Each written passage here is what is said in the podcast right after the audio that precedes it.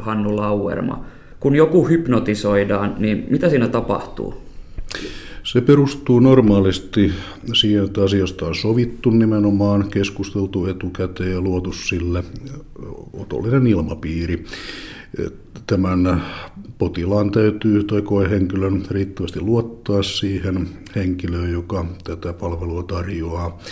Ja sen jälkeen ruvetaan eläytymään mielikuviin. Suggeroidaan esimerkiksi voimakas väsymyksen tunne erilaisin keinoin. Voidaan käyttää ihmisen fysiologisia reaktioita siinä hyväksi muun muassa sillä lailla, että katse kohdistetaan yläviistoon, jolloin syntyy hyvin voimakas väsymyksen tunne hetken kuluttua, kun silmänliikuttaja lihakset väsyvät ja eläydytään mielikuvaan väsymyksestä ja miellyttävästä, rauhallisesta, hyvästä olotilasta, jonka aikana sitten suggestiot tapaavat mennä vähän helpommin ihmisen mieleen. Populaarikulttuurissa on erittäin paljon näitä juttuja, kun jotain ruvetaan hypnotisoimaan, niin näyttää tällaista jonkinlaista peiliä, jossa tämmöinen spiraali pyörii, niin mitä siinä oikeasti tapahtuu siinä hypnoosissa? Onko nämä kuinka todenmukaisia kuvitelmia? Näitä ei tarvita siinä tekniikassa millään lailla, mutta ne voivat olla jossain määrin avuksi. Tuo kuvaamani katseen kohdistus on semmoinen klassikko, jolla saadaan aikaan se väsymyksen tunne ja väsymyksen kokemus. Yleensä käytetään sitä katsefiksaatiota todellakin, ja joskus on käytetty näitä heilureita ja kristalleja, mutta niillä ei tietystikään ole mitään itsenäistä merkitystä. Hypnoosista liikkuu suhteellisen paljon väärää tietoa, paljon enemmän kuin mistään muusta lääketieteellisesti käyttökelpoisesta menetelmästä, niin miksi näin? Se johtuu hypnoosin erikoislaatuisesta historiasta, siitä, että se on ollut paitsi lääketieteen piirissä sovellettu metodi Suomessakin 1880-luvulta alkaen, niin monenlaisien tempuntekijöiden arsenaaliin kuulunut metodi. Ja sitä on harjoitettu hyvin estottomasti vähän siellä, täällä ja tuolla, ja koska se kiehtoo ihmisiä, tämä hypnoosin käsite ja olemus, niin siitä on hyvin paljon sellaista populaarikulttuuria, että ilmeisesti hyvin suuri osa suomalaisista on saanut hypnoositietoutensa akuankasta. Mitä hyötyä hypnoosista on?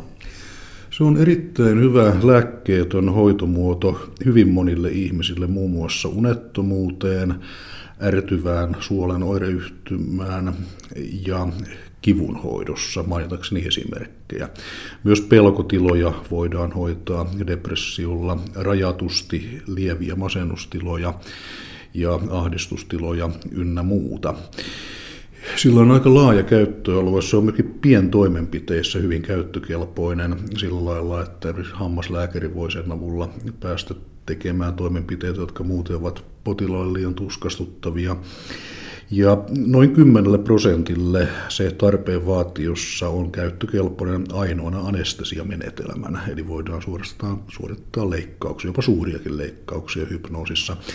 Mutta se on sen verran valmistelutyötä vaativa ja myöskin jossain määrin epävarma, että jos tällaiseen ryhdytään, niin täytyy olla myös se anestesiavalmius. Ja tämä on sitten syönyt hypnoosin käyttökelpoisuutta tässä yhteydessä. THLn tutkimusprofessori Hannu Lauerma. Miten hypnoosia voidaan käyttää väärin? Hypnoosin väärinkäyttö ei ole ihan helppoa sen takia, että jos annetaan ainoastaan tökerö ja asianomaisen edunvastainen suggestio komennetaan vaikka tekemään jotain rikollista tai vastaavaa, niin normaalitapauksessa kyllä ihminen havahtuu, hän herää siinä eikä tämä suggestio mene perille. Mutta hypnoosia voidaan ilman muuta väärinkäyttää. Pitemmässä hoitosuhteessa tai muussa hypnoosin perustuvassa suhteessa voidaan kyllä syöttää ihmisille esimerkiksi sellaisia käsityksiä, jotka ohjaavat häntä sitten hakoteille. Ja tällaisia suggestiivisia suostuttelevia metodeja käytetään mainonnassa ja niitä käytetään, opetetaan suorastaan ihmisiä käyttämään niitä esimerkiksi neuvotteluissa. Ja tällöin ei tietystikään ole kysymys siitä, että hypnoosilla haettaisiin sen toisen osapuolen etua jos henkilöä hypnotisoidaan, niin hän joutuu siinä erittäin tällaiseen syvään ja rauhalliseen tilaan, niin pystyykö tämä henkilö keskeyttämään sen hypnoosin kesken kaiken? Pystyy kyllä, havahduttaa voi, mutta toisaalta hyvin syvästä tilasta havahduttamiseen on hyvä varata hiukan aikaa. Jos henkilö on hyvässä, syvässä hypnoosissa, niin, niin pyritään siihen, että hän saa ikään kuin herätä rauhassa ja omaan tahtiinsa. Eli tätä hypnoosia voidaan käyttää tätä hypnotisoitua henkilöä vastaan? Kyllä voidaan, jos käytetään hienovaraisia suggestioita, joiden epäedullisuutta itselleen tämä asianomainen henkilö ei lainkaan tajua. Hypnoosissahan ollaan luottavaisessa, rauhallisessa olotilassa ja kyllä kaiken näköinen äh, haitantekokin siinä on täysin mahdollista valitettavasti, toisin kuin on haluttu joskus väittää hypnoosi on viihteellistynyt jonkin verran, niin miten tällainen tieteellinen hypnoosi ja viihteellinen hypnoosi eroaa toisistaan? Tieteellisellä puolella on nimenomaan edellytyksenä toiminnalle ja toiminnan hyväksyttävyydelle se, että hypnoosia ei käytetä viihteellisiin tarkoituksiin. Vaikka se haitat ovat vähäisiä, niin ne eivät ole täysin olemattomia ja dramaattisesti rakennetussa viihteellisessä käytössä siitä saattaa kyllä jopa haittojakin koitua.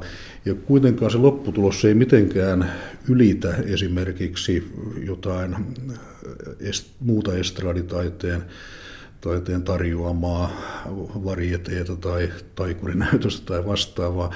Silloin katsotaan, että nämä hyötysuhteet eivät ole kohdallaan, jos hypnoosia käytetään viihteellisiin tarkoituksiin. Se myöskin saattaa syödä jossain määrin uskottavuutta ja sitten hoidollisesti mielekkäällä tavalla käytettävältä hypnoosilta, kun siellä viihdepuolella usein pyritään nimenomaan dramaattisilta näyttäviin tapahtumiin, niin se herättää merkittävässä määrässä ihmisiä kuitenkin epäluuloa koko menetelmää kohtaan. Minkälaisia ajatuksia tämä viihteellistyminen sinussa herättää? Pidän sitä kyllä kielteisenä ilmiönä. Tästä on myös tieteellinen hypnoosi ry, eli lääketieteen ammattilaisia ainoana Suomessa edustava hypnoosijärjestö, antanut kannanoton, että sitä ei voi pitää hyväksyttävänä. THLn tutkimusprofessori Hannu Lauerma, minkälaisia riskejä tämä hypnoosin viihteellistyminen aiheuttaa? Riippuu aivan siitä, kuinka sitä käytetään. Jos sitä opetetaan joukolle ihmisiä, joilla ei ole mitään soveltuvaa koulutusta hypnoosin käyttöön, ja heille opetetaan nämä hypnoositekniikat, jotka ovat itse asiassa varsin yksinkertaisia, niin heistä tiedämme sen, osa päätyy kokeilemaan sillä kaikenlaista, tehdään kaikenlaista jännittävää ja dramaattista, ja se voi johtaa monenlaisiin ongelmiin, tapaturmiin, psyykkisiin reaktioihin, kuten voimakkaaseen ahdistuneisuuteen, ynnä muuhun. Sitten osa näistä henkilöistä, jotka ovat nämä perusteet opetelleet, uskoo jostain syystä saaneensa saman tien kyvyn ja osaamisen vaikkapa psykoterapian harjoittamiseen. Ja aivan hyvässä tarkoituksessa toimivakin henkilö, joka esimerkiksi vakavasti depressiiviselle ihmiselle antaa yksiselitteisen komentavia ja kannustavia suggestioita, joilla pyritään ikään kuin pyyhkimään tämä depressio pois, saattaa saada huomattavan pahoja reaktioita aikaan. Se hypnoosissa tällainen omien tunteiden ikään kuin kumoamiseen pyrkivä julistaminen on sellaista, joka voi olla äärimmäisen loukkaavaa ja tuskastuttavaa, johtaa itsemurhaimpulsseihin muun muassa. Tällaisia tapauksia on kuvattu. On kuvattu sellainenkin tapaus, jossa lääketieteellisesti kouluttamaton henkilö lähti tekemään ihan omia diagnoosejaan sitten hypnoosi asiakkaastaan, niin kuin he sanovat, vaikka potilassuhteesta siinä on kysymys. Ja käytti sitten aivan päinvastaisia suggestioita kuin tämä hyvin suggestioherkkä ihminen itse toivoo. Ja tällaiseen ei tietysti koskaan pidä ryhtyä. Näitä esimerkkejä on hyvin paljon. Suomessa on tuomittu maallikko hypnotisoija muun muassa potilaansa kahdesta raiskauksesta. Eli näitä tapauksia löytyy? Näitä tapauksia löytyy. On selvästikin hyvin paljon myös niitä uhreja, jotka jäävät vain yksin nuolemaan haavojaan, koska kokevat kiusalliseksi tai vaaralliseksi tai vaikeaksi tämän asian selittämisen ja selvittämisen viranomaispuolella. Suomessa tämä hypnoosin opettaminen on erittäin vapaalla pohjalla, eli melkein kuka tahansa voi ryhtyä hypnoosin opettajaksi. Niin miksi se on niin vapaalla pohjalla täällä Suomessa tämä opettaminen? Kysymys on vain siitä, että Suomessa ei ole nyt koskaan tehty sitä hypnoosilakia, joka on monissa muissa maissa. Suomessa on itse asiassa aikoinaan jo kauan kauan sitten silloinen lääkintöhallituksen edustaja, lääkintähallitus, antanut sellaisen määräyksen läänien kuvernööreille, saarin aikana siis, jossa kiellettiin julkiset hypnoosinäytökset, mutta tällainen määräys ei ole erityisen lainvoimainen millään lailla. Ja meillä ei ole päädytty tekemään hypnoosia koskevaa lakia. Hyvin varovasti hypnoosin käyttöä suitsiva lakiesitys on kyllä olemassa luonnoksena sosiaali- ja terveysministeriössä, mutta ministeriöllä ei ole ollut poliittista tahtoa sen viemiseen eteenpäin. Esimerkiksi Israelissa on tällainen, että vain erittäin koulutetut ja harvat saavat tehdä tämän hypnoosin. Niin minkälaista tällaista lainsäädäntöä sinä kannattaisit Suomeen? No vähintään tuota, mikä nyt parhaillaan ministeriössä lepää, se ei suinkaan kiellä maallikkohypnoosia niin kuin Israelin laki tekee.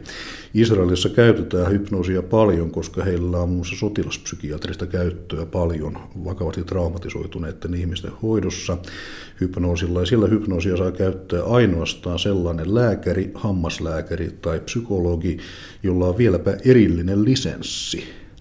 Mitään haittaa ei olisi siitä, että tällainenkin tiukempi laki Suomessa olisi, mutta sellaista ei ole kuitenkaan ehdotettu, vaan tämä lakiluonnos on hyvin, hyvin varovaista säätelyä edustava.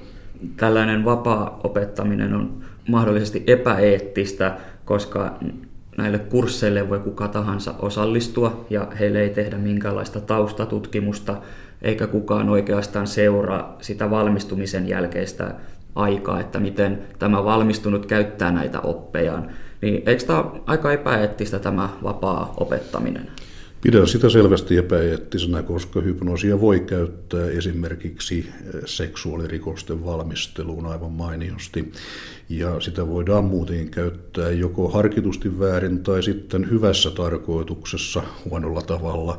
Joten sen käyttäminen edellyttäisi jonkin sellaisen koulutuksen, joka tekee sen käytön mielekkääksi mahdolliseksi. Saako näistä niin sanotuista maksa ja opi hypnoosin salatkursseilta mitään oppia irti? En osaa arvioida, kun en ole niin perehtynyt, mutta olettaisin, että perustekniikkojen opettaminen, kun se kerran on hyvin yksinkertaista, on siellä toki täysin mahdollista.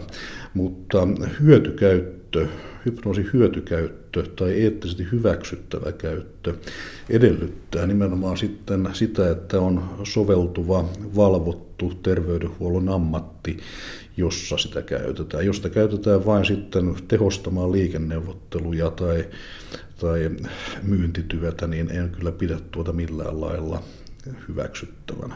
Eli hypnoosia pitäisi käyttää vain lääketieteellisiin tapauksiin?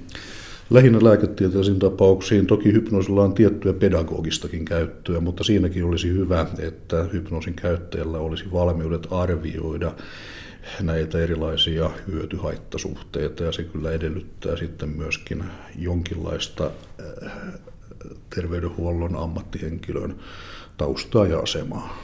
THLn tutkimusprofessori Hannu Lauerma, miten tavallinen kansalainen voi tunnistaa hypnoosin väärinkäyttäjän? Se ei ole ollenkaan helppoa, koska osa heistä on hyvinkin luottamusta herättävän tuntuisia persoonia. Hypnoosiin mieltyvät myös henkilöt, jotka ovat psykopaattisia. He haluavat manipuloida toisia ihmisiä näiden toisten sitä huomaamatta ja tietämättä. Ja sen takia hypnoosi houkuttaa parinsa muun muassa psykopaatteja, joista merkittävä osa on pinnallisesti charmantteja ja hyvinkin luottamusta herättäviä. Heidän menestyksensä perustuu nimenomaan siihen, että he vaikuttavat uskottavilta. Sen takia mitään mahdollisuutta arvioida sitä, kuka on väärinkäyttäjä, ei oikein välttämättä ole. Kuitenkin on kenen tahansa mahdollista hypnoosin käyttäjästä tarkistaa se, onko hänellä jonkinlaista äh, terveydenhuollon ammattihenkilön asemaa, johon liittyy koulutus, eettiset ohjeet, valvonta, vertaistuki, työnohjaus ynnä muu, jotka minimoivat tämän hypnoosin väärinkäytön mahdollisuuden.